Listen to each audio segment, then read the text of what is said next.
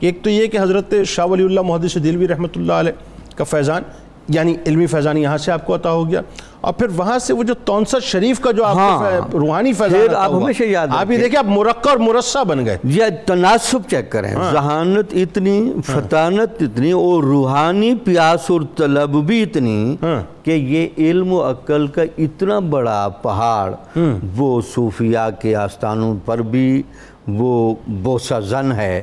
اور وہاں سے بھی وہ فیض لے رہا ہے۔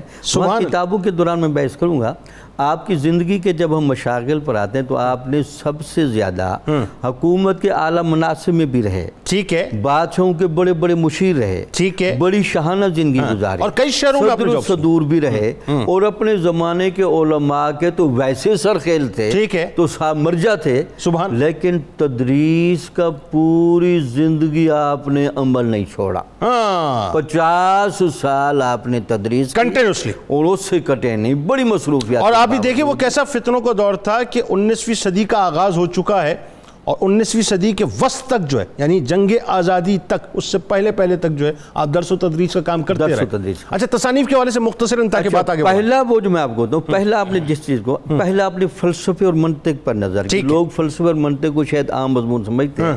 فلسفہ اور منطق بنیادی طور پر وہ علم ہے جس کی وجہ سے آپ ذہن کے اندر وہ معقول درجہ لے کے آتے ہیں تاکہ دلیل دینی کیسے ہے دلیل کو قبول کیسے کرنا ہے ٹھیک۔ کیونکہ فلسفے میں کائنات ٹھیک خدا بندہ ان سب پر بحث ہوتی ہے ٹھیک ہے۔ تو اس کائنات کے مبدع اول پر گفتگو کرنا یہ منطق کا سب سے بڑا سوال ہوتا ہے بالکل۔ اس پر آپ نے باقاعدہ کتابیں لکھی۔ ٹھیک۔ پھر آپ جس تصوف کا اشارہ کر رہے تھے آپ نے ابن عربی کے دبستان سے بھی واقفیت کیسی بات ہے آپ نے محمد علی خیر آبادی سے باقاعدہ جا کر فصوص الحکم کا درس لیا ہاں۔ وہ خواجہ سلیمان تونسوی صاحب کی خلیفہ اعظم تھے۔ ٹھیک ہے۔ تو آپ اس تصوف سے بھی وابستہ رہے۔ باغی ہندوستان میں آپ نے سارا مقصد جو ہے واضح کر دیا۔ باغی ہندوستان جو آپ نے کتاب لکھی کہ ہندوستان کے اندر انگریز کس طرح رہا ہے مشنری کس طرح اپنے مقاصد کو دیکھ رہے ہیں۔